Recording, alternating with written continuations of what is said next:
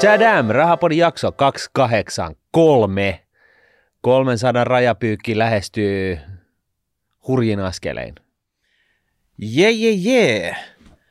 Hei, nyt on kiva palata tämmöisen normaalin jaksojen pariin. Tässä on ollut monta jaksoa, että... Kaikennäköistä semmoista silppuu, mutta nyt sinne suoraan ytimeen takaisin. Kyllä. Ja lähdetään nyt siitä, että onko nyt Martin oikea aika ostaa kämppä? No ei ole. Nyt olisi hyvä aika myydä, jos vielä ehtii. Mutta joku on ostanut, esimerkiksi pääministeri. Seiskan tietojen mukaan pääministeri on hankkinut toisen asunnon Helsingistä. Toisen? Toisen no, Helsingistä. No hänellä on ollut kämppä, ehkä se on menossa myyntiin, mutta nyt hän hankki toisen ja tälläkin hetkellä hänellä on se pääministerin asunto siellä Kesärannassa. Eli 2 kämppää Helsingissä. 2 kämppää plus pääministerin asunto. Mm. Et varaudutaanko tässä mahdollisesti jo seuraavan hallituksen jälkeisiin asioihin? Niin, en tiedä. Mutta joka tapauksessa niin ei ole köyhiä eikä kipeitä. 4 huoneistoa, lähes 100 neliötä, vähän paljon 800 000 €. Mm. Semmoinen investointi. Bilekämpäksi. So what? Et jos on pätäkkä, niin voi tehdä tämmöisiä moveja. Niin. No onhan se näin. Siis hän on vissiin parhaimman liksan ikinä saanut pääministeri, että silloinhan pitää niinku laittaa fyrkat niinku laulaa. Mm. No en mä tiedä, pärjääks hän edes hyvinvointialueiden johtajille, mutta joka tapauksessa tässä on semmoinen anekdootti. Niin, hän ei pärjää, niin. Mutta se on totta. Mutta että pääministereistä niin hän on kyllä suuripalkkaisin ikinä. Tässä on semmoinen hauska anekdootti, että tämä kämppä on Töölössä Rahapodin tietojen mukaan Ilmarinkadulla. Ja jostain bilekämppä. Pääministerin bileseurana on ollut Ilmari monesti. Mm. Ilmari on tullut sinne Audin urheiluautolla, sudittanut siihen, ottanut pääministeri kyytiin. Ja korona-aikana on lähtenyt heittämään rundiin näissä trendipaikoissa. Okei. Mä en tiedä, onko tässä nyt jääty jumiin sit siihen, että Ilmarinkatu, Ilmari, bilekämppä, tämmöisiä muuveja. Kuule, en osaa sanoa. Tämä on vähän seiskatason jommia nämä näin tällaiset. Mutta sanotaan näin, että olisihan se, niinku, ainakin tämän tiedon perusteella on ilmeistä, että Sanna ei kuuntele Rahapodia, mikä on sääli. Koska niin, jos hän kuuntelisi Rahapodia, niin hän ei nyt välttämättä olisi ostanut näitä kämppiä. Ja nyt vaan sitten toisaalta voi toivoa, että hän olisi niin kuin ollut niin fiksua, että hän olisi ottanut sitten kiinteätä korkoa. Siitä meillä ei ole tietoa kyllä. Ei, mutta tosiaan 12 kuukauden Euribor on ensimmäisen kerran plussalla, mies muistiin. Juhu! No.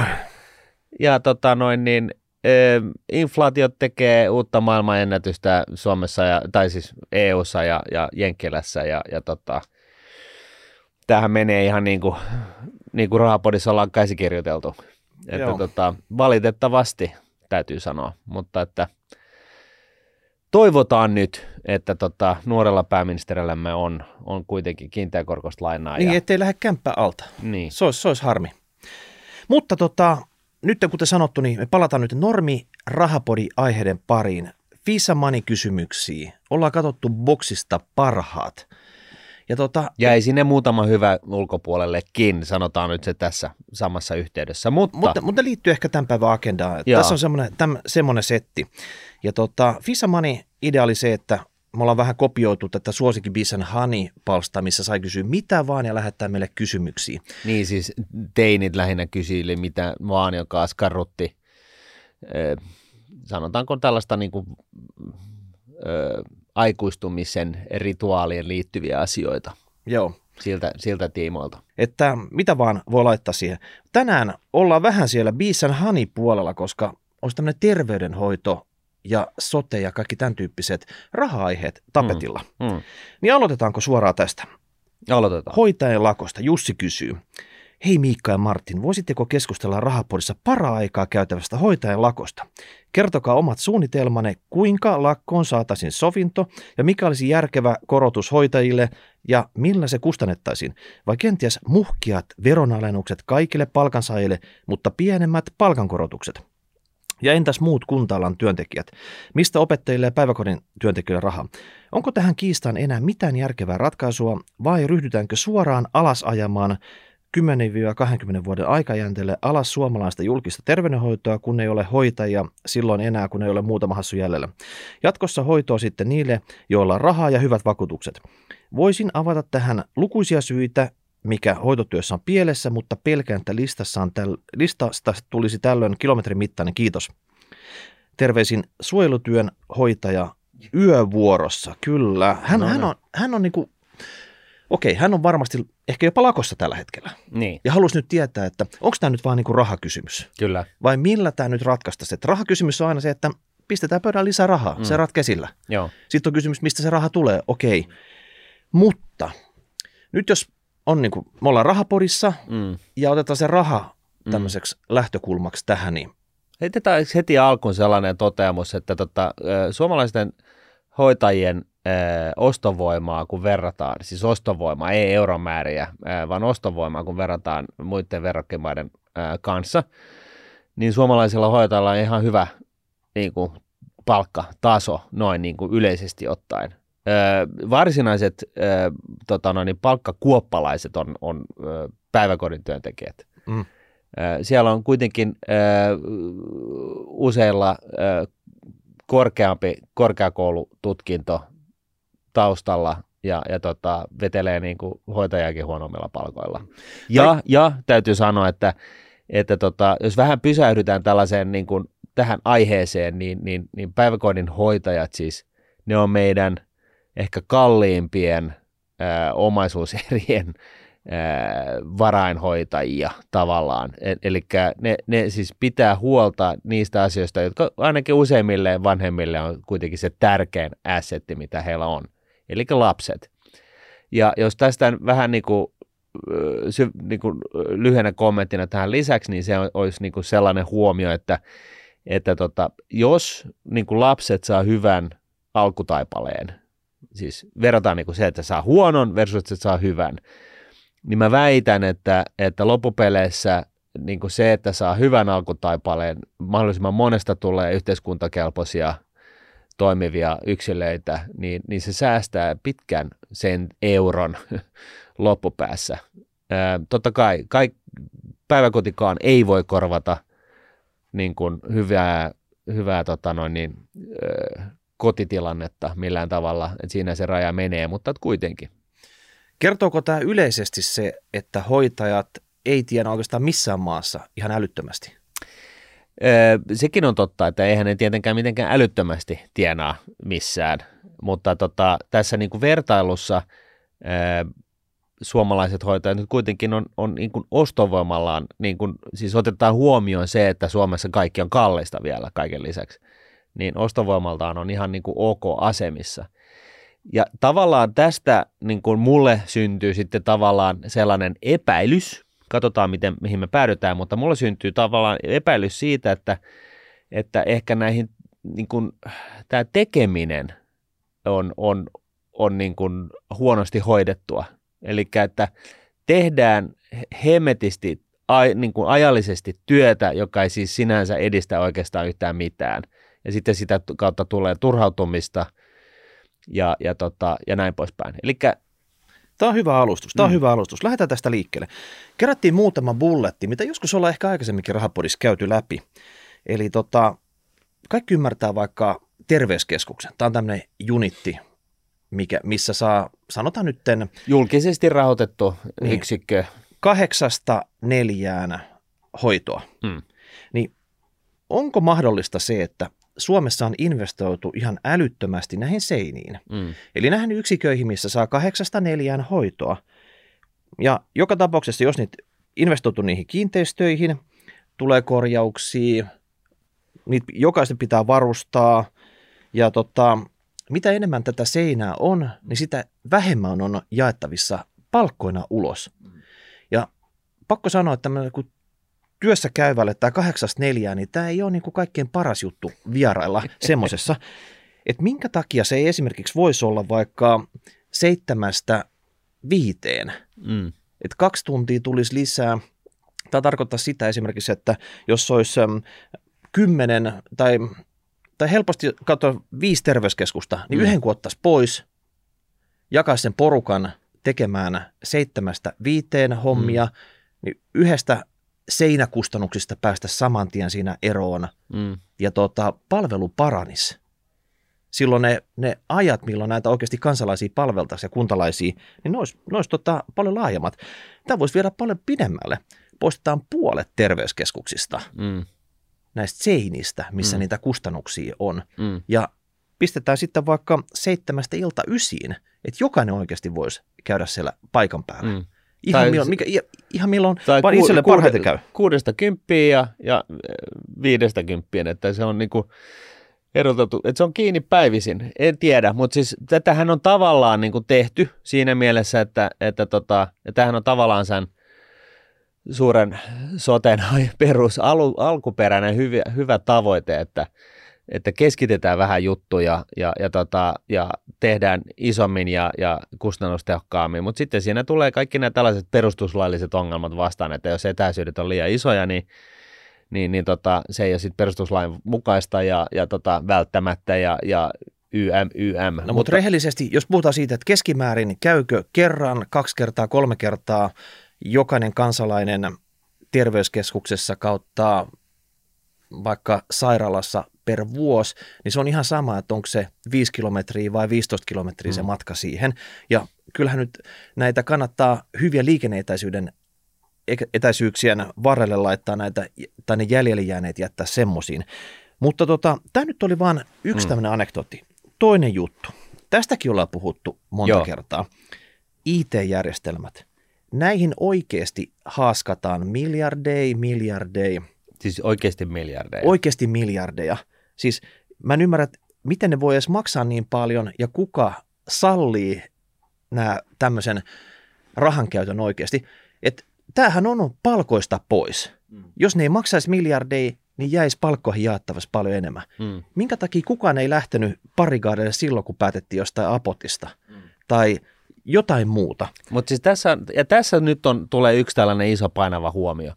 Tässä on kyse ihan siitä samasta asiasta, josta me ollaan aikaisemminkin Rahapodissa puhuttu. Eli siitä, että kun tilaaja ei ymmärrä niin kuin IT-ratkaisuiden syntyä tai millä tavalla se, niin kuin edes se tilaus määritellään, niin asiakas joutuu tällaiseksi ikuiseksi panttivangiksi IT-ratkaisuiden toimittajille. Eli asiakas yksinkertaisesti tilaa järjestelmä, jolla pystyy hoitamaan terveysaseman asioita. Tämä on niin kuin se mielikuva, mikä siellä terveysaseman johtajalla on. Tai jos tämä tehdään jollain tasolla keskitetysti, niin tämä on niin kuin siis tavallaan se ymmärrystaso. Ja sitten IT-toimittaja sanoo, että okei, kuulostaa hyvältä, tehdään tällainen, tietämättä yhtään. Sen ei ole niin kuin sen enempää, että mitä se vaatii. Sitten sanoo, tehdään sellainen sopimus. Ja sitten niin kun väännetään sinne joku systeemi, josta ei ole mitään hyötyä käytännössä. Ja sitten tilaaja sanoo, että hei hemmetti, että oikeasti, että meillähän täytyy olla niin kuin potilasrekisteri. Ja sit, ai, potilasrekisteri. Ja sitten IT-toimittaja ottaa kynän taskusta ruutupaperille että no kerro vähän, mitä sen potilasrekisteri pitäisi tehdä. Sitten tilaaja niin kuin, no ettekö te nyt jumalation tiedä, niin kuin, ymmärrä niin kuin tästä asiasta yhtään mitään? No ei, eihän me olla tämän alan asiantuntijat, me ollaan IT-asiantuntijat, mutta otetaan nyt ihan rauhallisesti, kertokaa mitä tämä pitää sisällään. Ja sitten tilaajat niin kuin turhautuneena sutasee jotain, no pitää olla nimet ja pitää olla käynnit ja vähän niin kuin CRM-tyyppistä ja näin poispäin. Ja sitten se IT-toimittaja, okei, no hyvä, tehdään sellainen. Tämä maksaa muuten sitten 560 € tunti, kun me koodataan tällaista uutta ominaisuutta tänne näin. Ja tämä touhu jatkuu sitten niin kuin hamaan tulevaisuuteen. Sitten tulee joku tekelee vastaan, se on niin kuin kopioitu joku CRM-systeemi. Ja sitten sanoo, että joo, mutta tämähän ei voi olla avoin. Tämähän täytyy olla niin kuin potilastiedothan ei ole julkisia. Ahaa, okei, voitko se kertoa, mitä se tarkoittaa? Ja sitten taas, niin kuin, okei, koodataan tällainen systeemi, että se ei ole avoin. Ja tämä ruljanssi jatkuu päivästä yksi päivään hamaan tulevaisuuteen, ja tämä on IT-bisneksen toimintamalli. Eli se on käytännössä ihan sama, mitä on sijoituspalvelualalla. Asiakas ei ymmärrä, mitä sen tarvitsee, ja sille myydään kallista shaibaa, koska se on totta kai helvetin kannattavaa. Esimerkkinä tästä nyt, me ollaan puhuttu tästä apotista. Mm. Miettikää nyt, että 22 hyvinvointialuetta. Ja nytten jokainen on tilaamassa omia erillisiä järjestelmiä, millä ne pyörittää näitä potilastietoja, millä se tätä päivittäistä toimintaa siellä, millaisia etäratkaisuja siitä tehdään. 22 kertaa Suomessa velotetaan nämä samat kehityskustannukset, lisenssit. Tämä on semmoinen tilkkutäkki, eli tässä on tehty kardinaalimunaus, heitetty miljardeja tonne. Joo, nyt jo heitetty, ja nyt meillä on siis 22 erillistä tällaista ikuisuusprojektia, jotka ei tule tulemaan maaliin ikinä. Ja täällä on, kuinka paljon se sitoo resursseja, ihan henkilöresursseja näissä eri hyvinvointialueilla, että siellä pitää olla joku tyypit, jotka tietää siitä kehityksestä, että mihin tämän alueen kehitystä viedään eteenpäin, kuka tietää integroinneista, kuka tekee näitä, plus sitten just sanoit, että tulee se usalainen IT-konsultti laskeutuu sillä yksityiskoneella, ottaa se 300 € tuntia, naureskelee vaan, kun tekee niitä speksejä. Jos sä löydät 300 € per tunti yhdenkään IT-koodaajan, niin näytä se minulle. Se on todennäköisesti niin huono koodaaja, että se on itse asiassa niin kuin tuottavuuden kannalta kalliimpi kuin mikään muu. Mutta te, jotka olette tällä alalla, te sallitte tämän pelleilyn. Te olisi oikeasti pitänyt silleen niin kuin tulla sieltä bottom up, sanoa, että ei näin. Että jos ei hallitus osaa tehdä sitä, että meillä on yksi julkinen sote, sama järjestelmä joka alueelle, se olisi vaan ollut tulosyksiköitä nämä eri alueet sen ison järjestelmän sisällä.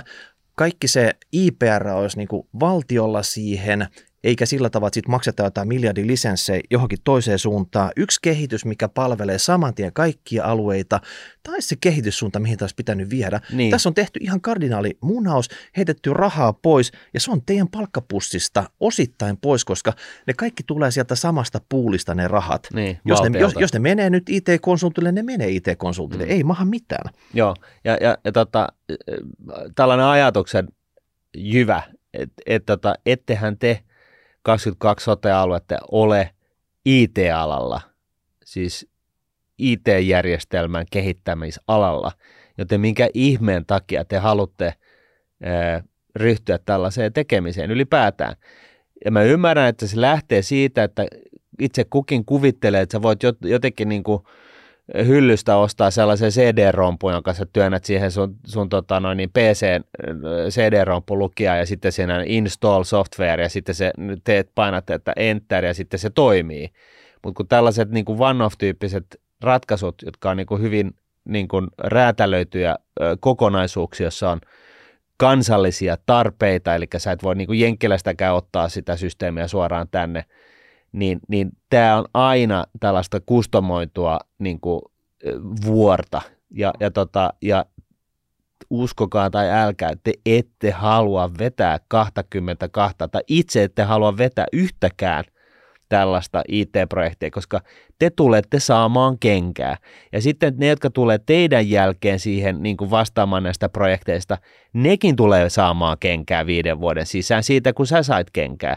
Ja sitten ne, jotka tulee sen jälkeen, niin nekin tulee saamaan kenkää. Tästä tulee, ymmärrättekö te, sellainen niin kuin loputon niin kuin IT-projekti, joka ei koskaan tule maaliin, ja koska tämä on niin kuin lähdetty niin sanottu bebanderi edellä puuhun. Ja tästä on niin kuin lukuisia esimerkkejä. Nordean IT-projekti on yksi, ja Handelsbankenin IT-projekti on toinen. Nämä on tällaisia.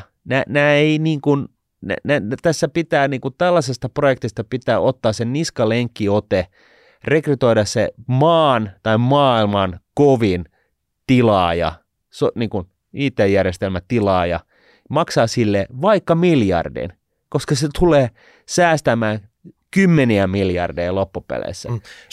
Suomen kaksi kovin tekijää on varmaan Reaktor ja Supercell. Ottakaa jompikumpi niistä ja pyytäkää, että hoitakaa tämä homma maaliin ja vetäkää liinatkin kaikelle muulle kehitykselle. Juuri näin. Ja sitten tämmöinen, tässä vielä nyt, että jos ei ymmärrä IT-projektia, niin sanotaan nämä 22 aluetta. Jokaisessa näissä käyttöjärjestelmissä, että mitä nämä henkilökunta käyttäisi, todennäköisesti toimii Windowsit, mutta se, minkä ohjelman sieltä käynnistäisiin Windowsista, niin se vaihtelee per alue. Mm. Ja sitten esimerkiksi vaikka kehitysprojekti, nyt on just menossa, että sukupuolineutraali henkilötunnus, niin jokaiselle alueelle pitää sitten niiden omiin järjestelmiin koodata uudestaan, että se ymmärtää näiden sukupuolineutraali henkilötunnusten päälle. Joo, ja auta armias, jos se henkilötunnuksen tietokenttä on liian lyhyt, jos sieltä puuttuu se yksi merkki, niin. Merkin tila, niin you're fucked. Sitähän sä alat sitten rakentaa sitä koko hommaa uudestaan. Niin, ja sitä se, että usalainen konsultti kertoo sitten intialaiselle koodalle, kuinka se pitää näihin järjestelmiin tehdä, ja siinä kuluu palaveripulli ja aikaa ja rahaa, ja se kestää. Mutta annetaan tämä nyt olla tästä IT-hommasta, että se on semmoinen tynnyri, että sieltä olisi tiristettävissä vaikka mitä, jos haluttaisiin. No sillä maksaisi varmaan Suomen koko velan niin 10 vuodessa, mutta nyt sitä tulee senkin edestä. No sitten paljon puhuttu tästä johtamisesta, se on niin kuin todella hierarkista, että ylhäältä tulee käsky ja niin tehdään. No mihin se sitten johtaa, Martin? No sehän johtaa siihen, niin kuin me tiedetään, että se on vähän niin kuin Neuvostoliitto aikoinaan, siitähän on niin kuin loistava esimerkki siitä, miten johdetaan keskeltä ja keskiöstä, ja siitähän ei tule niin kuin hölkäsen pöläystä, koska se on täysin mahdotonta niin kuin jonkun pienen porukan, jonkun suuren pöydän ympäriltä osata ja ymmärtää ratkaisuita niin kuin ruohonjuuritasolla. Ja sen takia näistä kuvioista ei tule koskaan yhtään mitään, se vaan on niin. Et joku johtaja, ylilääkäri sieltä toimistotalon ylimmästä kerroksesta lähettelee jotain fakseja osastoille ja pitäisi toimia näin, ja hän ei ole käynyt se osastolla niin kuin mies muisti itse. Eikä edes muista ihan mitä kaikkea se päivä siitä pitääkään sisällään. Mm. Mutta tämähän kopioitu suoraan Suomen armeijasta. Kenraali käskee ja muut vikisee sitten. Joo, mutta se onkin vähän eri järjestelmä. Et siellä se voi toimia, mutta täällä ei. Joo, ja siellä se perustuu siis siihen, että eihän siellä niin kuin ruohonjuuritasotekijät niin kuin ei saa sooloilla.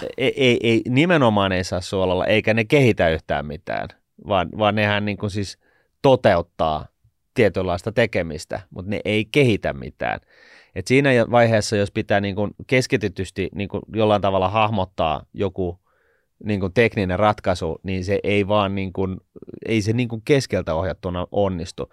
Neuvostoliitto on niin kuin, kuulostaa aika kaukaiselta esimerkiltä, mutta että siellähän se kyllä nähtiin, että miten siinä kävi, se ei vaan toimi, se ei toimi Venezuelassa, se ei vaan toimi, ja se ei myöskään toimi yritystasolla, niin kuin yksityisissä yrityksissä tiedetään. Eikä se toimi tietenkään niin kuin, julkisissa organisaatioissa myöskään. Ja ehkä siinä se ongelma on ollutkin.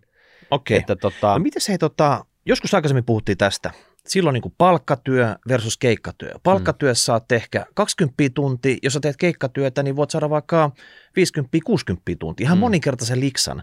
Mutta totta kai palkkatyö, sulla on tietty tunni, tietty paikka. Keikkatyö epävarmaa. Mutta mahdollisesti, että jos haluaa oikeasti itselle aikaa ja tehdä vaan niitä semmoisia tunteja, mistä oikeasti maksetaan, niin voisiko tämä olla ratkaisu? Nyt on paljon niukkuutta tarjolla, että tarvitaan sen tyyppisiä hoitajia tonne ja tämän tyyppisiä tonne, niin hyppäisi tästä palkkatyö oravan pyörästä kokonaan pois keikkatyöläiseksi. No, ei sovi ehkä kaikille, mutta ei sovi ehkä kaikille, ehkä joillekin sopii, mutta sitten jos puhutaan siitä, että yrittää saada organisaation toimimaan kuin sveitsiläinen kello, niin kyllä se vähän vaatii sellaista jatkumoa siihen hommaan, että kyllä se, niin kuin sitä tehokkuutta organisaatiosta kuin organisaatiosta saat sillä, että sä niin kuin treenaat sitä organisaatiota löytämään niin kuin tehokkuuksia sieltä täältä ja pohdintaa siitä, että tehtäisikö mieluummin näin, niin ei tarvitsisi tehdä noin. Mutta tämä on just yksittäisen työntekijän näkökulmasta keikkatyöläisenä. Sä meet 9 päiväksi, 8 päiväksi tuuraamaan jotain, joka on kipeänä jossakin osastolla, niin eihän sulla ole mitään vastuuta siellä. Sä tuut sinne tiettynä kellonaikana, vähän suhaat menemään ja lähet pois, niin ei varmasti tarvitse miettiä sen työpäivän jälkeen, että mitkä on sen osaston ongelmat. Sä et tuu sinne osastolle välttämättä vuoteen enää tai jotain muuta. Ja siltähän se laatu sitten näyttää. Niin, mutta tämä on just se, että sit jos sä oikeasti pyörittäisit tämmöistä laitosta, sä et haluaisi käyttää keikkatyöläisiä ollenkaan. Sä haluaisit, että siellä olisi oikeasti pätevää, motivoitunutta työntekijää koko aika paikalla, se toimisi kuin just se sveitsiläinen kello tai linkkari tai mikä nyt olisi tämmöinen hyvä esimerkki siitä. Niin tässä on niin kuin kaksi semmoista eri suuntaan vetävää hommaa. Kyllä, mutta jos nyt tehokkuutta halutaan, niin en usko keikkatyöläisiä. No mites etätyö? Sillähän saisi tehokkuutta lisää ja sen perusteella, miten paljon oikeasti sitä tehokkuutta tulisi, niin henkilökunnalle voisi maksaa lisää. Joo, tosta mä tykkään. Että tässä kun oli korona, niin sitähän tuli kokeiltua tällaista niin kuin etäterveyslääkärillä käyntiä.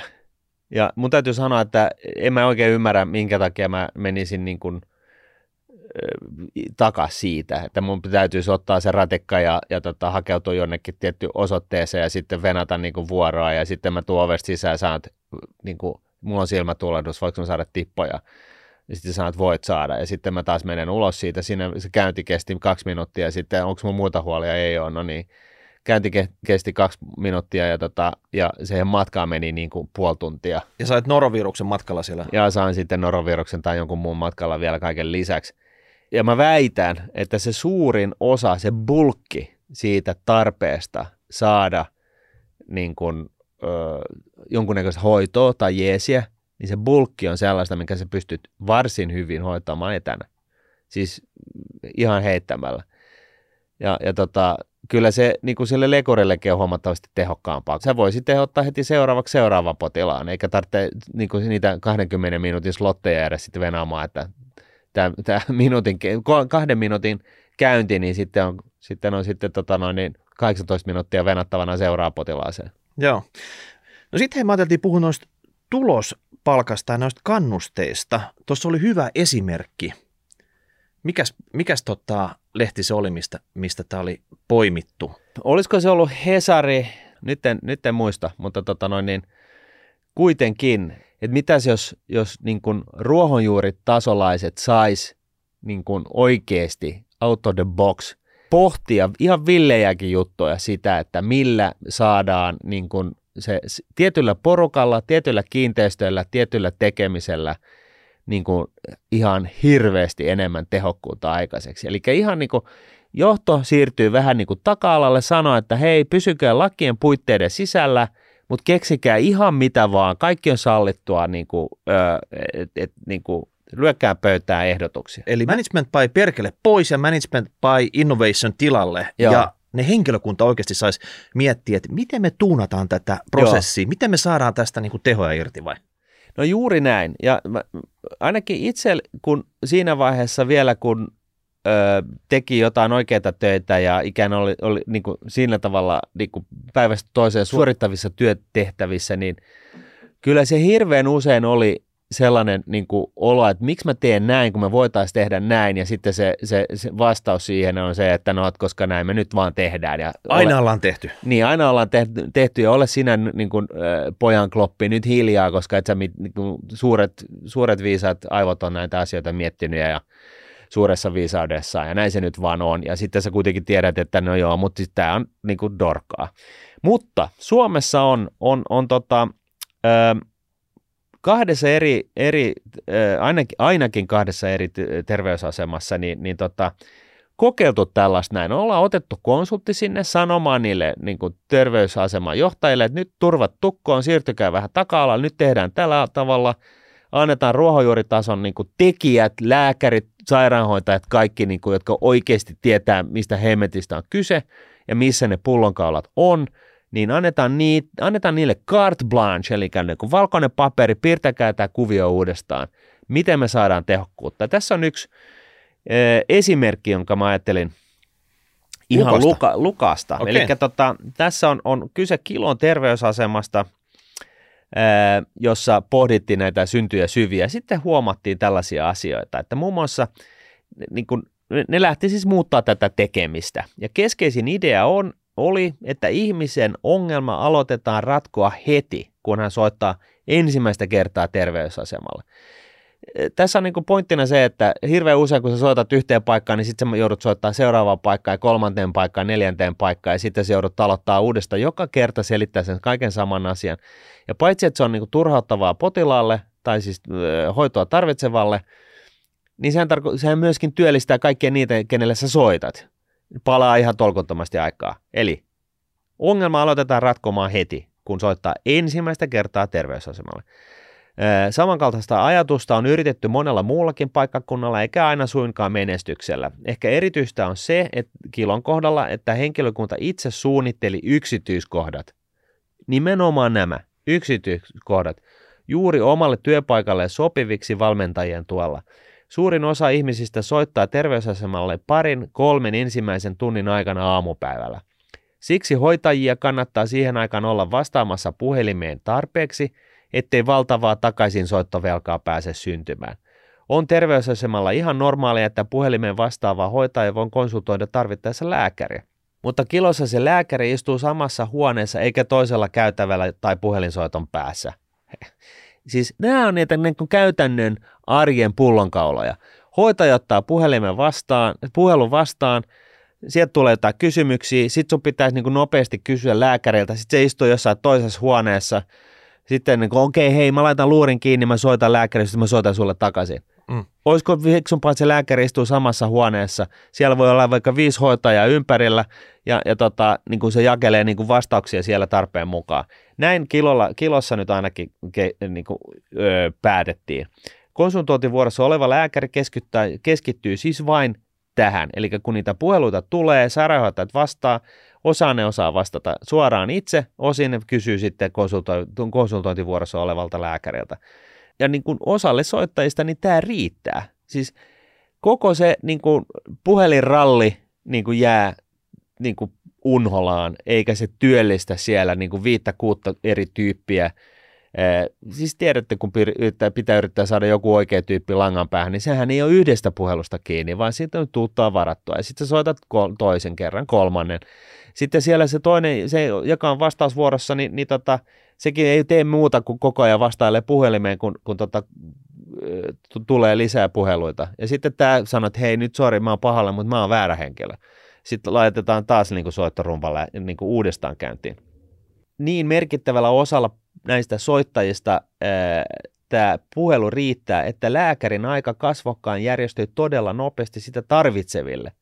Oli asia sitten kiireellinen tai kiireetön. Eli ne saa sen bulkin hoidettua näin, jolloin se tarvittava, silloin kun ihminen oikeasti tarvitsee tulla paikan päälle, niin sitä aikaa onkin sitten yhtäkkiä hemmetin paljon enemmän, eikä edes jonoa.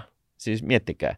Kilossa on tavallista kysyä, että pääseekö tänne jo iltapäivällä. Sähköisiä palveluja, kuten videovastaanottoja ja chatteja, ollaan oikeastaan Espoossa vasta ottamassa käyttöön.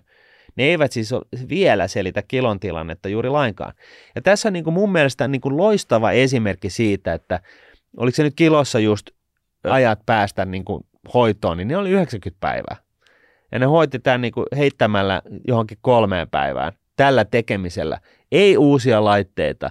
Ei uusia investointeja, ei uusia yhtään mitään, vaan just nämä tekijät funtsii sen asian uudestaan, miten tämä pitäisi tehdä.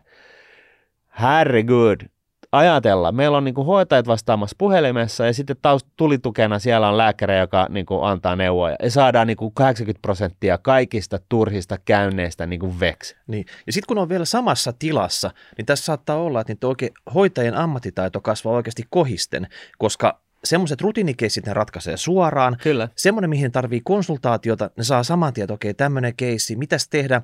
Lääkäri vastaa heille. He välittää sen tiedon siitä sille. Ja seuraava kerran, kun se samaan keissi tulee, he pystyvät suoraan itse jo ottamaan sen keissin. Niin. Että oikeasti tämä learning curve siis kasvaa kohisten. Kyllä. Siitä tulee viraalia siitä oppimisesta. Ja tässä on mun mielestä tällainen hyvin selkeä esimerkki siitä, että miten pienistä asioista on kyse ja miten siis vähäpätöisistä asioista on kyse. Ja yhtä lailla ei mikään johtaja jossain norsunluutornissa pysty tätä asiaa oivaltamaan, koska on täysin mahdotonta, vaikka se olisi kuka se johtaja, niin se on täysin mahdotonta sille johtajalle tietää täysmälleen tarkalleen, miten 10 000 päinen organisaatio toimii ruohonjuuritasolla. So why bother? Antakaa se valta sinne tekijöille. Sillä se lähtee. Ja tähän nyt sitten kylkeen, jos niin kuin tällaista lähtisi hyödyntämään. Siis systeemit keskitetysti, tällaiset hemmetin isot hankkeet keskitetysti ja sitten se organisaation, paikallisen organisaation toiminta niin kuin ruohonjuuritason vetoisesti niin kuin kondikseen, niin että saadaan niin kuin tehoja irti.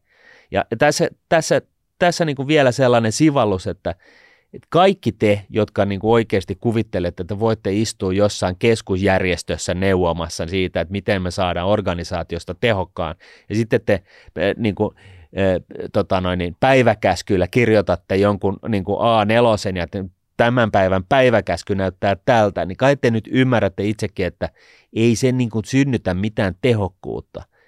Et siis tämä ei vaan toimi. Ja tätä niin kuin tietämättä yhtään sen enempää, miten julkiset palvelut tai julkinen viranomaiskoneisto tai toimihenkilö toimii, mutta siis niin kuin yksityisellä puolella se on kasvavassa määrin niin, että kuitenkin sallitaan tällainen niin kuin ruohonjuuritason niin kuin aloitteet, mutta ei kaikkialla sielläkään.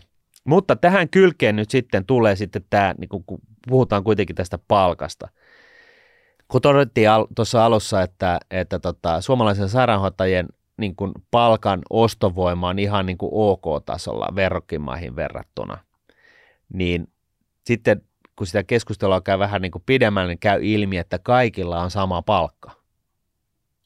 Eli tämä on nyt taas joku keskushebo päättänyt, että kaikilla sairaanhoitajilla, joilla on tällainen koulutus, jotka on tuolla osastolla, niin ne kaikki saa täsmälleen saman palkan. Ihan sama, osaako ne sitä hommaa tai ei käytännössä. Onko sillä, niin kuin lääkärin tason osaamista vai onko se joku ihan uuno, joka ei niin kuin ikinä tule oppimaan yhtään mitään. Ja on niin kuin ollut uuno 20 vuotta niin. Jo. Ja, tai jolla on niin kuin asennevamma ja toteaa, että ihan sama, että mulle tulee tämä liksa joka tapauksessa, kun mä olen illallinen, että mä vaan annan muitten tehdä ja mä vaan sluibaan täällä ja mua ei edes ota päähän se, että kaikki kollegat niin kuin on ihan suuttuneita. Ja se kalvaa sitä organisaatiota, kun siellä on tämmöisiä. No totta hemmetissä se kalvaa. Ja tässä niin kuin yksi asia, joka itse asiassa on kummallinen juttu, että sitä ja Suomessa varsinkaan niin sitä ei hirveästi niin kuin hyödynnettä, niin on se, että mä oon joskus nähnyt läheltä sellaista organisaatiota, missä nämä huipputyypit, niin ne saa niin kuin kaksinkertaista palkkaa muihin nähden. Siis ei mitään niin kuin prosentin sääntöjä, vaan että jos tosiaan niin kuin aletaan ottamaan niin kuin käyttöön tästä kohdennettua palkitsemista, eli hyvät tuottelijat tyypit saa niin kuin enemmän fyrkkaa kuin sluibaajat, joka sinänsä luulisi myöskin kannustavan näitä sluibaajia, niin sieltä aina vaan niin kuin ne top-organisaation koosta riippuen, mutta top 10%, niin niillä on tuplapalkka. Ihan vaan tosta noin, pam. Eat that. Ja sitten niin kuin nämä alin 10%, niin laitetaan kiertoon. Siis heido. Ja se voi olla, että se tulee luontainenkin kierto, kun ne tajuu, että itse asiassa tämä ala ei ole heitä varten. Heillä ei ole motivaatio täällä. Jossain muualla he ei voisi olla oikeasti motivaatio. Ei. Mutta ne ei saa olla siellä sen takia viemässä muiden motivaatiota, niillä, kellä oikeasti on sitä. Tässä on vielä semmoinen pointti, että on niin kuin puhuttu, että Suomessa on hoitajia liian vähän. Kauppalehti oli tämmöinen EU-tason tutkimus siitä. Mikä päiväys? Tämä on tämän viikon tiistai 12.4. Niin Suomessa on hoitajia eniten EU:ssa. Eli periaatteessa kyse ei välttämättä nyt tämän perusteella ole ehkä siitä, että ei olisi tarpeeksi käsiä, vaan se, että miten ne kädet on järjestetty, mikä niiden motivaatio on tehdä hommia. Tässä on kerrottu, että Norjassa ja oliko Sveitsissä, jotka on tämmöisiä rikkaita maita, siellä on Suomeen isompi suhdeluku, ne ei ole EU-maita. Mutta sitten jos katsotaan vaikka Ruotsi, Saksa, Hollanti, niin tämä suhdeluku on paljon pienempi. Totta kai tämä pikkusen selittää ehkä se, että Suomi on ollut sodassa silloin toisessa maailmansodassa, nyt on paljon vanhuksia, mutta monessa muussa maassa, Saksa, Italia, on varmasti tilanteessa, että on paljon vanhuksia, mitkä sitoo tätä hoitajapuulia. Mutta tämän perusteella niin kyse ei ole sit välttämättä siitä, että niitä käsiä ei ole tarpeeksi. Kyse voi olla siitä, että miten niitä käsiä käytetään. Tässä oli myös kerrottu, että keskimääräinen luku, Kunta 10 tutkimuksen mukaan sairaanhoitajalla on vuosittain 21,7 sairauspoissaolopäivää. Niin se kuulostaa ihan järjettömän isolta luvulta esimerkiksi suhteessa vaikka yksityiseen puoleen, että kuinka paljon ihmiset sairastaa vuosittain. Et ei oteta kantaa niihin syihin, että minkä takia joku sairastaa, että siellä on paljon ikääntynyttä työntekijää, millä oikeasti voi olla niin kuin pidempiaikaisia kremppoja, mutta on varmaan myös paljon muitakin syitä. Ja totta kai he on tekemisissä sairaiden kanssa, että siellä voi itsekin sairastua paljon helpommin kuin normaalissa yksityispuolella. Mutta nyt kun on tullut näitä etätyöjuttuja, että jos sä kroonisesti sairastut helpommin, niin voisiko susta tulla joku tämmöinen etätyötykki, että sä saisit työkalut käyttöön, millä sä pystyisit etänä hoitaa vaikka kuinka ison puuli näitä asiakkaita itse sairastumatta. Juuri näin. Tämmöisiä ideoita tulisi tästä ehkä mieleen. Ja kaikesta tästä oikeastaan mun mielestä paistaa läpi se, että siis tästä, että okei, suomalaisten sairaanhoitajan ostovoima on ihan kohdallaan, suomalaisia sairaanhoitajia on ihan niin kuin pilvin pimein. Ja sitten, että kun näitä ensimmäisiä esimerkkejä tällaisesta niin kuin, käytännön ruohonjuuritason terveysaseman uudelleen järjestäytymisestä tai työnteon prosessin uudelleen miettimisestä saadaan niin kuin aikaiseksi valtavia hyötyjä, niin eikö tämä ole ihan ilmiselvä asia, että näitä terveysasemia johdetaan huonosti? Voisiko tässä nyt olla sellainen asia, että tässä on vähän sama ilmiö kuin rahoitusalalla, että asiantuntijoista tehdään organisaation johtajia ja niin kuin sillä periaatteella, että ne on ollut kovia asiantuntijoita. Mä vaan kysyn, että voisiko se ajatella, että joku jostain lääkäristä, kun se on tarpeeksi vanha, niin siitä on tehty sitten sen yksikön johtaja, vaikka se ei välttämättä ole niin kuin yhtään johtaja-aineesta. Vähän samalla tavalla kuin rahoitusalalla, niin jostain analyytikosta tehdään salkunhoitaja ja sitten yhtäkkiä se on joku johtaja. Eihän se tarkoita... Siinä on katastrofin ainekset. No ei, siinä on kaikki. Siis se on katastrofi itsessään, jos johtajia valitaan tällä tavalla. Et miten olisi, jos niin kuin lähdettäisiin siitä, että asiantuntijaorganisaatioihin rekrytoidaan pelkästään niin kuin ammattijohtajia, jotka ei välttämättä tiedä alasta hölkäsen pöläystä, koska se ei ole se johtajan rooli. Lähtisiköhän tässä niin kuin, vähän niin kuin työmotivaation nousuun, tehokkuus paranisi ja arvostus sen mukana. Joo, kyllä se organisaatio pitäisi saada toimia niin kuin se sveitsiläinen juusto tai linkkari. Joo, ja siis mä ajattelen sen näin, että niin kuin mä joskus East Capitalin aikana, kun siellä oli tulipaloja joka kulmassa, niin ennen vanhaan ei ole enää, mutta ennen vanhaan, niin, missä mä olin siis toimarina, niin don't work harder, work smarter. Nämä on tällaisia, tosi kova viisaus, mutta siinä oli tietty sellainen pointti siinä meidänkin tekemisessä, että jengi teki sellaista ympäripyöräitä siihen aikaan 14 tunnin päiviä ja me tehtiin niin kuin ihan urpoja juttuja ja sitten kun vaan niin kuin tehtiin se niin kuin virtaviivastettiin sitä tekemistä, niin tehoja lähti irti vaikka kuinka paljon.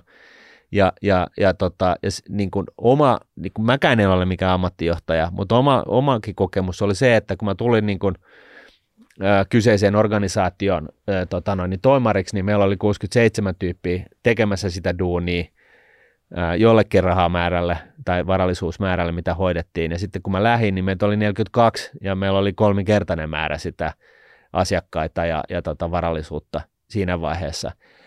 Et vähän niin kuin tämän tyyppistä niin kuin kehitystä. Tämä kylki nyt edellä sinne niin. Ja sitten kun puhutaan siitä, että inflaatio nousee, niin kuin matalapalkkaiset kärsii eniten, niin mä lähtisin niin kuin siitä, että katsotaan tämä koko terveysala niin kuin tältä vinkkeliltä, laitetaan niin kuin nämä 10% näistä mätämuunista suoraan niin kuin kortistoon tai pihalle, oikeasti, koska meille kenelläkään ei ole edes Suomessa sellaista mandaattia, että rahoja saisi tuhlata. Tuplataan niin kuin sen niin kuin ylimmän 10% työntekijöiden niin kuin palkka niin kuin raakt av ja sitten sinne niin kuin välimaastoon niin joidenkin palkka laskee, joidenkin palkka nousee riippuen siitä, minkälaista outputtia niillä on, koska se on niin kuin ihmisen tasolta lähtien se tuottavuuden taso. Jos siellä on joku, joka on aina kaikkea vastassa, haluaa vaan päästä helpommalla ja antaa muiden tehdä, niin siinä ei ole mitään järkeä maksaa sellaiselle kannolle kaskessa yhtään mitään oikeasti. Se on moraalisestikaan oikein. Ja sitten jos puhutaan organisatorisesti, niin siinä ei ole mitään järkeä. Sitten jos puhutaan yhteiskunnallisesti, niin siinä ei ainakaan ole mitään järkeä. Et tällä tavalla hoidettaisiin näiden jäljelle jäävien palkantason nousu. Et sen sijaan, että tätä nykyistä rahamäärää aletaan korottaa entisestään, niin että kaikki urpoista sankareihin niin saa enemmän fyrkkaa, niin laitetaan urpot mäkeen pihalle ja nostetaan sankarit podiumille ja tuplataan niiden palkka. Mutta niin kuin sanottu, tämä ei oikeasti ole. Niin kuin ottamatta kantaa, mehän ei ymmärretä tästä alasta tuon taivaallista, mutta tässä on niin kuin mun mielestä kaikki merkit siitä, että tässä on nyt tällainen ongelma, niin kuin yleensä julkisissa palvelussa on. Ja hoitakaamme se kuntoon. Et vaikka suomalainen terveyshuolto on jotain kolmanneksen halvempaa kuin Jenkkilässä, niin se on niin kuin periaatteessa hyvällä mallilla, niin voihan asioita kuitenkin tehdä paremmin. Eli periaatteessa tämä on pitkä aihe, mutta jos nyt vetää tätä yhteen, niin ehkä se on sitä, että hallitukselle ja tälle maan johdolle iso taso pitäisi olla oikeasti se, että järkevää tekemistä, se IT-puoli kuntoon. Keskitetysti vähentää sitä hallintoa, ettei missään nimessä nämä asiantuntijat nyt lähde pyörittämään jotain Exceliä, vaan sinne kenttätyöhön mukaan. Sen jälkeen sitten tälle yksikkötasolle siellä oikeasti se ruohonjuuritaso päättää, miten sitä hommaa siellä pyöritetään ja tulospalkat käyttöön, jotta oikeasti palkitaan niitä, jotka tekee, jotka onnistuu, jotka on tehokkaita. Se tuo kaikille kannustimia olla samanlaisia kuin ne parhaat siellä, ja ne saa varmasti ajan kanssa myös itsekin siitä tulospalkasta osansa. Osan pitää lähteä tai vaihtaa alaa, koska tämä ala ei ole heille, ja he sabotoi tätä alaa olemalla siellä ja pistämään kapuloita muiden rattaisiin. Tämäkin pitää saada sanoa ääneen. Niin, kyllä. Ja nyt jos kysytään sitä, että saako nyt lakkoilla, niin totta hemmetissä saa lakkoilla. Mutta ne agenda pitäisi olla ehkä siitä, että ei se, että palkkaa nyt, että rahaa vaan, se raha on se kaiken A ja O. Kun me ollaan nähty tästä, että tämä on niin monipolvinen tämä ongelma, mutta jos puhutaan rahasta, niin ehkä pitäisi lakkoilla sen tulospalkkojen takia. Ja kohdennettujen palkkojen osalta nimenomaan. Ja tähän sitähän sanotaan, että mittaa sitä, mitä sä haluat saavuttaa. Niin tässäkin olisi nyt Handelsbankenista hyvä keino. Tämä on tällainen kostnad kautta inkomst-luku, eli kustannukset kautta tuloluku. Ja siis tuloa tässä tapauksessa täytyy laskea sitten ehkä sitä kautta, että miten paljon asioita saa hoidetuksi. Mutta siis tällaisen implementointi kaikkien julkiseen tekemiseen olisi hirveän tervetullutta. Handelsbanken on siis maailman ehkä kannattavin pankki ollut viimeiset 170 vuotta tai mitä ikinä. Ne on tuijottanut siis nimenomaan tätä asiaa. Siellä pankkina niin paikallistoimijat, eli paikalliskonttorit on kuninkaita, ei suinkaan se organisaation pääkonttori, vaan paikalliset konttorit tunnetusti antaa sitten, jos ne sattuu olemaan jonkun globaalin maailmantoimija brändin, jonkun Volvon tontilla, pääkonttorin tontilla, niin se on se paikalliskonttori, joka rahoittaa sen tekemisiä ja investointeja, ei keskus. Siis totta kai pääkonttoritoiminnolla tukien, mutta kuitenkin näin. Ja siinä tosiaan tuijotetaan tätä kustannus kautta tulopuolta, tätä suhdelukua. Ja Handelsbankenilla se on jotain 0,44. Tarkoittaa siis sitä, että kustannukset on alle puolet siitä, mitä ne saa tuloja. Ja kun tällaista lukua aletaan tuijottaa, niin johan alkaa tehokkuus kasvamaan. Sitten joku sanoo, ja tyypillisesti, ottamatta siihen kantaan, ketkä sanoo, mutta kaikki me tiedetään, kuka sanoo, sanoo sitten, että joo, mutta laatu kärsii. Ja se on totta, että jos ihmiset on pakotettu menemään johonkin tiettyyn toimipisteeseen hoidettavaksi, niin laatu varmasti kärsii, jos otetaan tällainen kustannus kautta niin sanottu tulo- tai liikevaihtopuoli niin kuin, suhdeluku käyttöön. Joten sen kaveriksi tarvitaan vapaa liikkuvuus. Eli se, että jengi saa mennä sinne, minne ne haluaa. Ja se tarkoittaa sitä, että jos joku vetää tällaisen KI-luvun niin kuin ihan tappiin sillä seuraamuksella, että niin kuin palvelutaso laskee, hoito on huonoa, töykeetä, ikävää, seisotetaan lumisateessa, niin silloin asiakkaat lähtee jonnekin muualle. Ja silloin se tulo kautta niin kuin hoidettujen potilaiden määrä laskee, jolloin siis tämä KI-luku alkaa kärsimään, jolloin siis pienen niin kuin iteroinnin jälkeen niin löytyy sellainen tasapaino, missä fokus on siinä, että tehdään mahdollisimman hyvää, mahdollisimman tehokkaasti.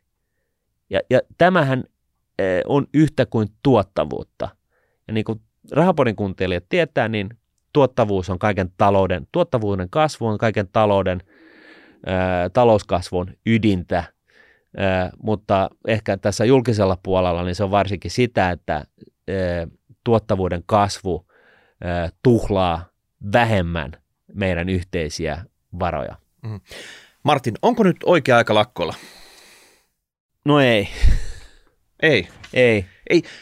Siis tällaisena geneerisenä kysymyksenä, onko nyt oikea aika lakkoilla, niin ei, mutta sitten yhtä lailla mä ymmärrän, että tätä tehdään, mutta niin kuin sä sanoit, niin totta...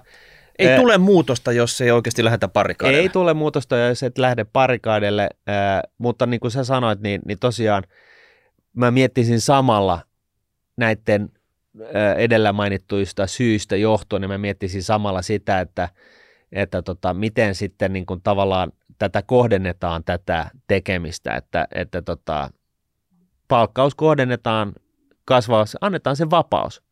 Palkkaus kohdennetaan niille, jotka on tuottavimpia ja näin. Ja tässä ihan lyhyesti vielä, niin Jack Welch, aikoinaan General Electricin toimitusjohtaja, kun hän tuli General Electricille töihin, tämä on siis legenda, mutta siis niin siellä oli kaiken näköisiä tällaisia juttuja, että niillä oli 30 jotain niin kuin yhtiönomisteista niin kuin yksityissuihkaria ja kaiken näköisiä niin kuin portaita, niin kuin se hierarkia oli siis jotain 30. Mammuttimainen ja kaikilla oli erilaisia perkseja ja mistään ei tullut mitään. Ja voisi ehkä jossain määrin kuvitella, että vaikka Suomessa julkinen puoli ei varmasti ole näin huonossa jamassa, niin että vähän tämän tyyppistä ongelmaa on, että on vähän tällaisia niin kuin perkseja, että mä oon ollut näin kauan täällä duunissa, niin nyt mä saan tämän kultakelloa ja mä saan mennä firman golfkentälle hakkaa golfpalloja tai mitä ikinä turhaa. Ei tämä mikään Japani, missä se perustuu johonkin ikään, vaan ei. Tässä oikeasti pitäisi silleen, että kuka... Vaan se, mitä Jack Welch teki, niin hän siis tällaisen niin kuin, aika kiistanalaisen jutun, mutta joka tapauksessa niin hän päätti, että niin kuin, oliko se nyt 5% huonommin tuottavasta porukasta, niin laitetaan pihalle joka vuosi, Gauss-käppyrän mukaan. Ja se logiikka oli niin kuin se, että ketään ei laitettu edes, vaikka tämä oli Jenkkilässä, niin ketään ei laitettu ensimmäisestä kerrasta pihalle, vaan se oli sellainen, että sä sait niin kuin 3 mahista siihen, että sä pääset tavoitteisiin. Ja jos ei sitten 3 yrittämisen jälkeen onnistu, niin sitten sut laitettiin pihalle. Mutta et se oli tavallaan tällainen prosessi, että joka vuosi laitettiin 3, tai siis niin kuin 5% niin kuin huonoiten suorittuvista tyypeistä pihalle.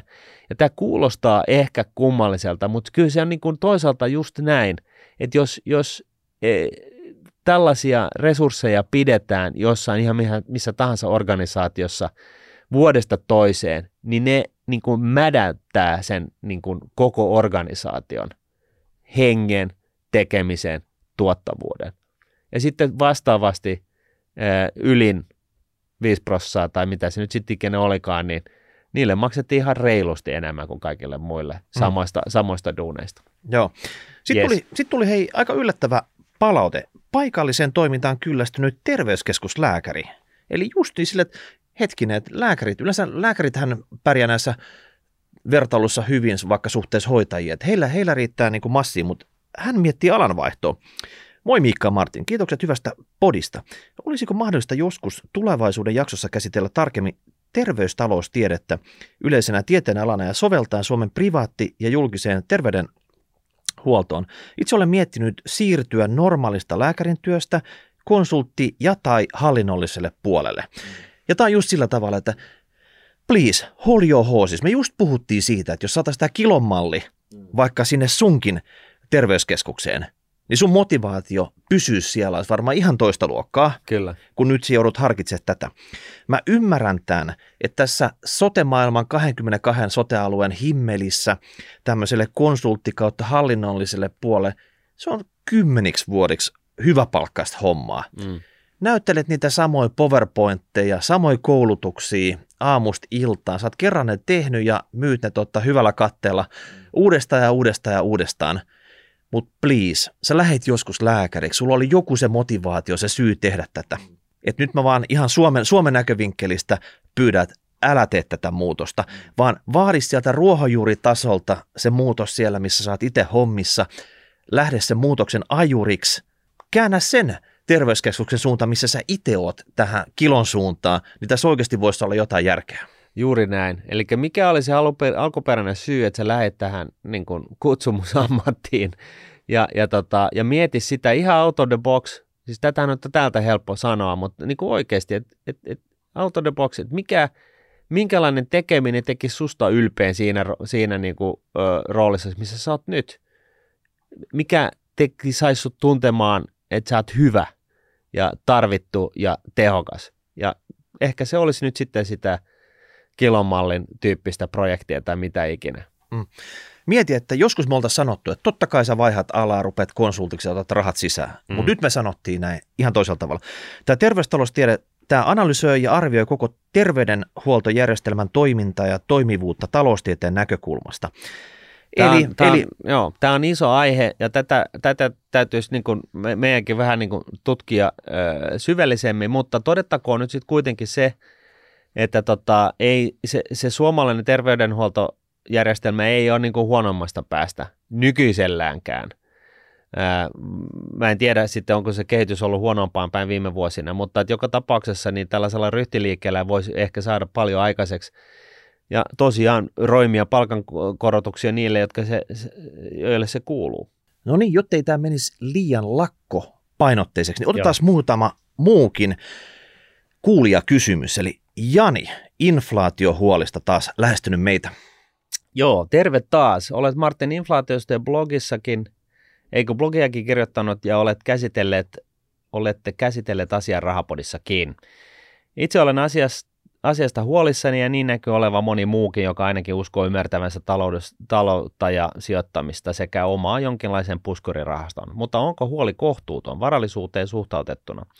Olen nyt viime aikoina lukenut uutisia sekä keskustelua, mitä inflaation ympärillä käydään. Arviot Suomen inflaatiovauhdista vaihtelevat 2,3% johonkin 7,5 vuosittaisesta inflaatiotahdista.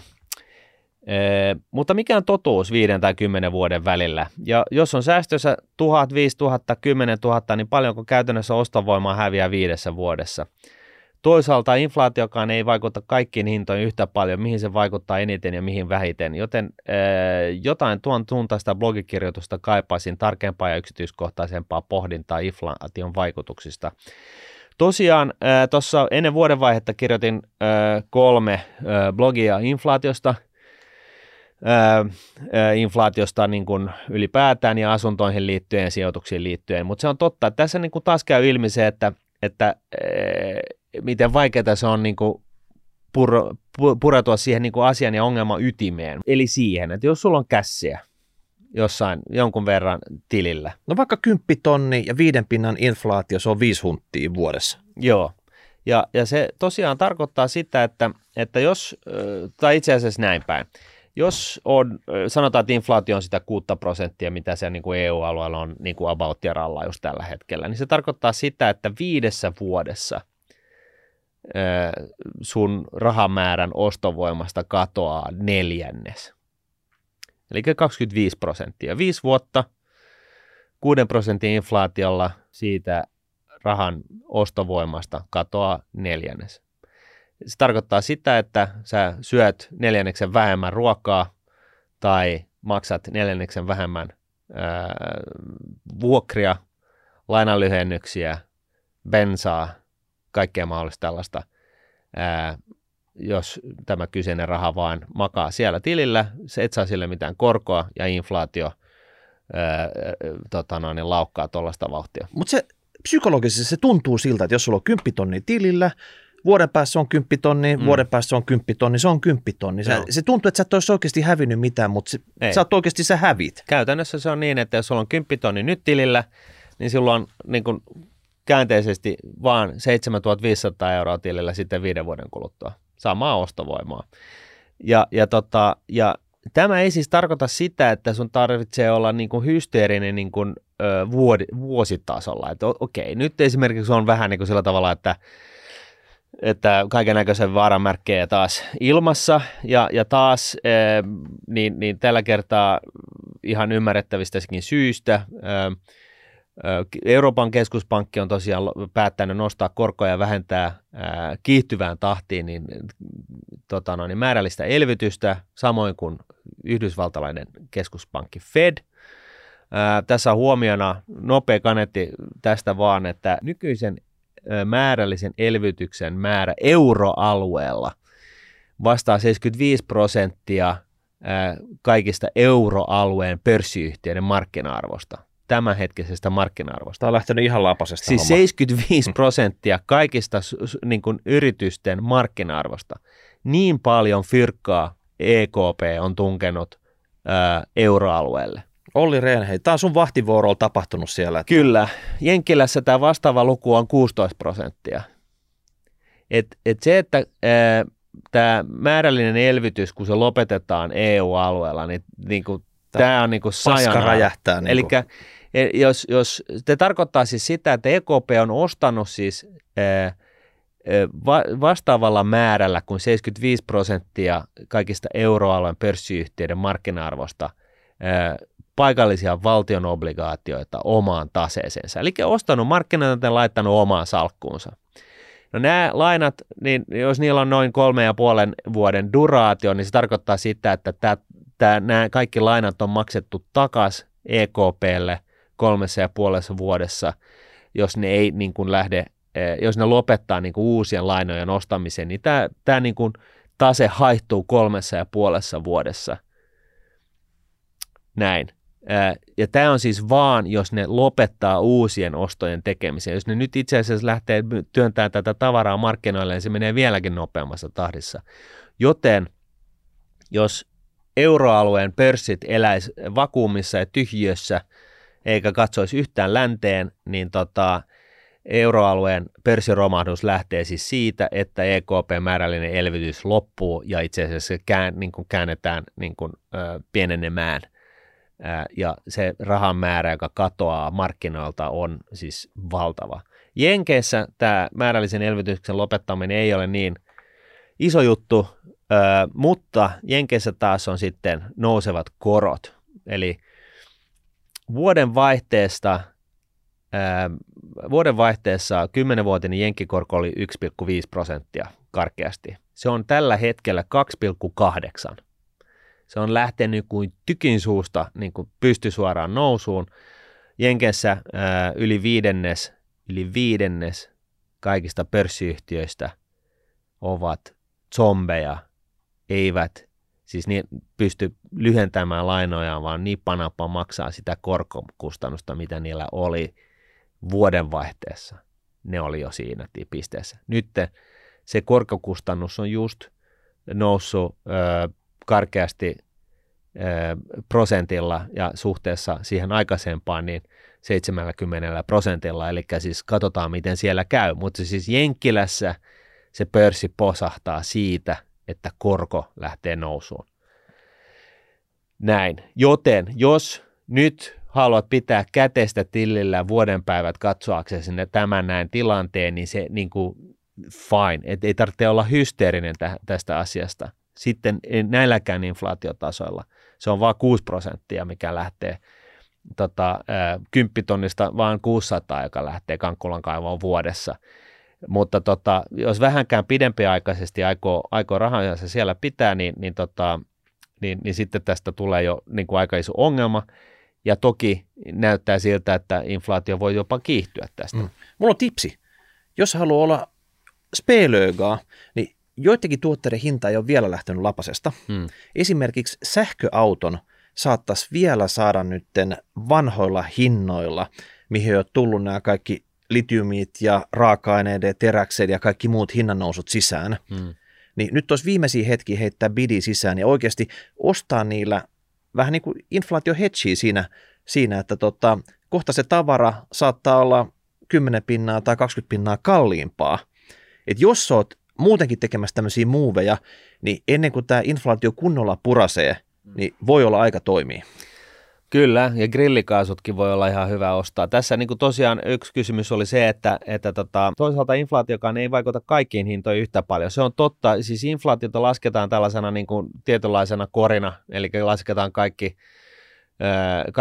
kaikki mahdolliset hyödykkeiden ja palveluiden hinnat. Niin kuin kuluttajahintaindeksi. Joo, ja toki se on näin, mutta että noin niin kuin keskimäärin niin se lukema on siis 6, ja se tarkoittaa sitä, että joidenkin osalta tämä lukema on 200, ja joidenkin toisten hyödykkeiden osalta jotain paljon vähempää.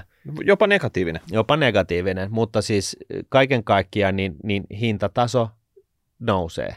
Et vaikea vältellä, että jos sä nyt normaalisti elät, niin et sä löytäisit just ne tuotteet, just ne kulutuskohteet, mitkä ei ole millään tavalla ottanut hitti inflaatiosta. Että kun se ameban lailla niin kuin saartaa vähän joka kantilta kuluttajaa, niin sitä on vaikea päästä karkuun. Näin se on, että jos mökille on ajatellut hankkia niin kuin tuulivoimalaa tai aurinkopaneelia, niin jos ei nämä hinnat ole lähtenyt jotain niin kuin ihan pilvestä läpi, niin nyt voi vielä ehtiä. Grillikaasut kannattaa varmaan hankkia. Ja sähköautokin, jos sellaiseen on varaa, käytettyjäkin löytyy ja näin poispäin. Ja tässä niin kuin kaikessa on sitten päällimmäisenä ehkä hyvä muistaa se, että tyypillisesti riskitön korko, eli se tyypillisin viitekorko, mitä asuntolainoissa on, niin on siis enemmän kuin inflaatio. Tällä hetkellä reaalikorko pankeille on negatiivinen. Et jos ne lainauttaa 0% 12 kuukauden euriborilla, niin se on niin kuin siis heille 6% heidän reaalikorko on 6% negatiivinen, eli koska inflaatio.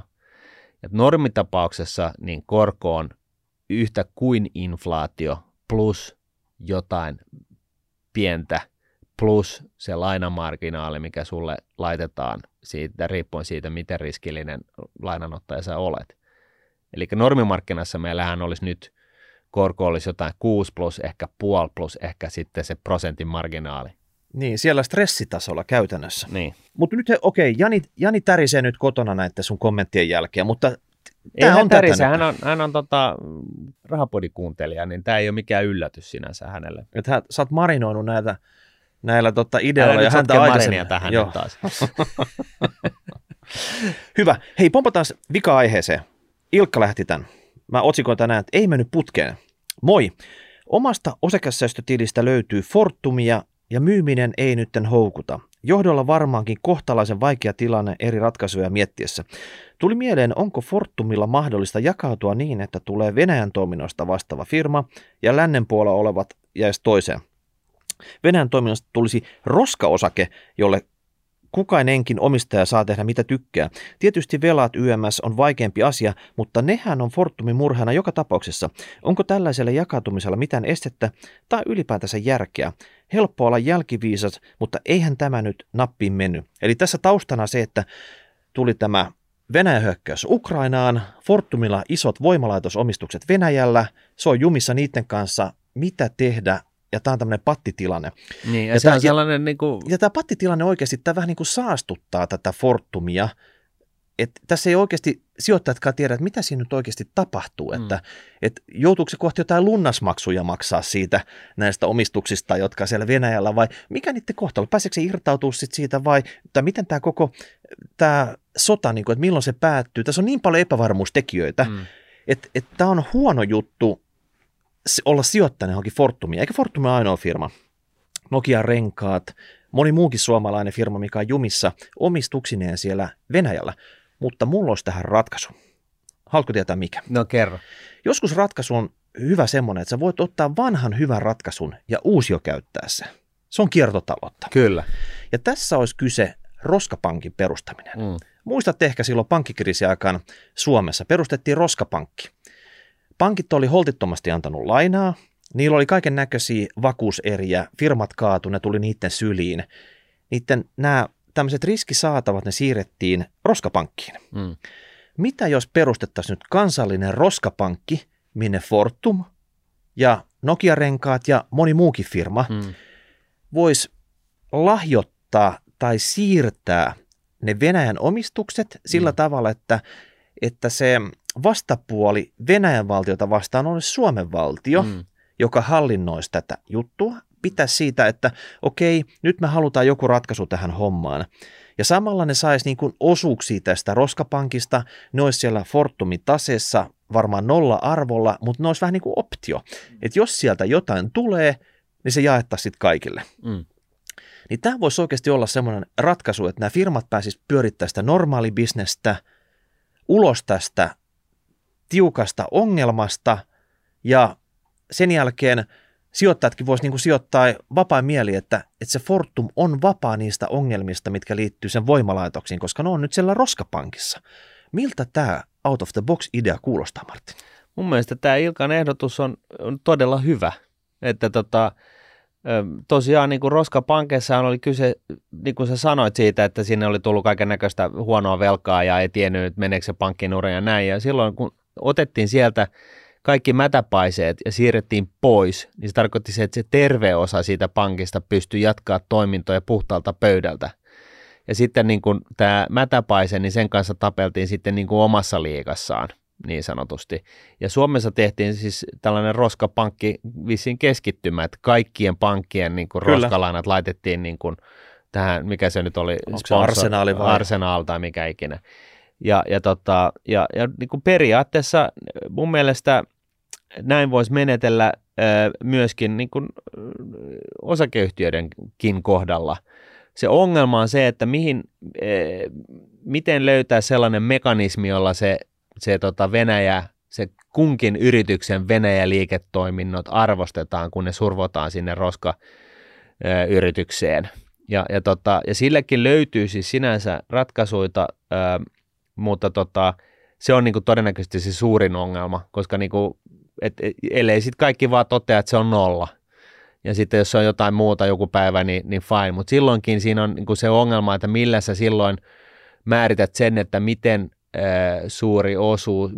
suuri osuus Fortum omistaa tästä roskapaiseesta. Et jos mulla on niinku yhden miehen firma, jolla oli yksi myyntiedustus Pietarissa ja sitten se meni niinku sen silentien ja se menee siihen tähän kyseiseen roskayritykseen ja sitten Fortumilla on muutama voimala ja muuta, niin ei me olla tasaväkisiä omistajia tässä roskayrityksessä. Mutta tässähän tällekin asialle on olemassa... Ja olemassa tällainen arvostusmalliratkaisu esimerkiksi kuin, että Fortum määrittää arvot, niin kuin jonkun tahon, joka laskee arvon sille tavaralle, mikä on Venäjällä. Vastaanottava roskayritys nimittää jonkun, joka laskee arvon sille Fortumin bisnekselle, joka on Venäjällä. Ja sitten Fortum ja tämä vastaanottava roskayritys nimeää kolmannen tahon, joka myöskin määrittää, nimeä siis yhdessä, kolmannen tahon, joka myöskin määrittää, että mikä olisi näiden Fortumeiden niin kuin Venäjä-toimintojen markkina-arvo tällä hetkellä. Ja sitten otetaan niitä kahta, tässä on kolme arvostusta, eikö niin? Fortum, roskayhtiön nimittämä arvostus ja sitten yhdessä nimitetty arvostus. Ja sitten otetaan ne kaksi arvostusta, jotka on lähimpänä toisiaan ja lasketaan niistä keskiarvo. Näin saadaan siis poistettua sellainen ongelma, että joku yrittää vedättää johonkin suuntaan, koska jos sä vedätät liikaa, niin se ei tule mukaan tähän laskelmaan ylipäätään. Ja näin ollen kaikilla on insentiivi niin kuin yrittää oikeasti arpoa, että mikä se oikea arvo on. Ja kun se on täysin niin kuin mahdottomuus niin kuin arvioida, niin tehdään kolme kertaa paras yritys ja sitten ne kaksi arvostusta, jotka on lähimpänä toisiaan, niin niistä lasketaan keskiarvo ja tämä on nyt vaan se malli. Ja tästä voisi vaan päättää, että näin sen vaan tehdään ja näin sen vaan tehdään kaikkien yritysten osalta ja pystytetään tällainen niin kuin, roskayritys, jolloin siis tämä terve osa tästä yrityksestä pystyisi jatkaa sitä liiketointa niin kuin puhtaalta pöydältä läpinäkyvällä tavalla. Siellä ei olisi tällaista hemmetin isoa niin kuin, epävarmuustekijää siellä tuloksen osalta. Niin, me ollaan puhuttu tänään terveydenhoidosta paljon. Ymmärrätte, että jos vaikka jalassa tai kädessä on kuolio, se täytyy amputoida, niin tässä niin kuin amputoita se kuolio pois, jotta se potilas... Niin, siis selvennyksen vuoksi kuolio tappaa, jos ei se ota pois. Ja näin ollen se on ikävää, jos se jalka joudutaan saha poikki, totta kai, mutta on se vielä ikävämpää, jos se henki menee. Noniin, eli... Roskapankki 2.0, se me perustetaan. Joo. Tai roskarahasto, me voidaan yhtään hyvin. Mulla on itse asiassa ollut sellainen ehdotus liikenteessä edellisen finanssikriisin jälkeen, jossa niin kuin mä joskus on näissä jaksoissa aikaisemminkin maininnut, että tämä ratkaisu on olemassa, sen nimi oli silloin, mä pitchasin sitä ympäri kaupunkia Recubator nimellä, niin Jos joku kuulijoista muistaa, että tämän tyyppinen kaveri on käynyt pakeilla puhumassa, niin siitä voisi nyt pystyttää tällaisen vaihtoehdon. Tarkoitatko sä, että jos ministeri Lintilä, elinkeinoministeri, tarvisi kahta tämmöistä roskapankkiin, kahta roskakuskia perustaa tätä roskanyrkkiä, kyllä, joka leipoisi kasaan tämän roskapankin tai roskayrityksen, kyllä, niin me voitaisiin... Roska Venäjällä olevan roskayritykseen. Joo. Niin, me voitaisiin suostua tällaiseen järjestelyyn. No niin, Lintilä, anna tulla soittoa tänne päin, niin hoidetaan homma. Noniin. Hei, tässä oli kaikki tältä erää. Kiitoksia tästä. Laittakaa palautetta #rahapodi, rahapodi@nuude.fi. Kommentoikaa tubeen. Ja nyt ei muuta kuin lähdetään lakkoilemaan. No niin, moi moi. Moi.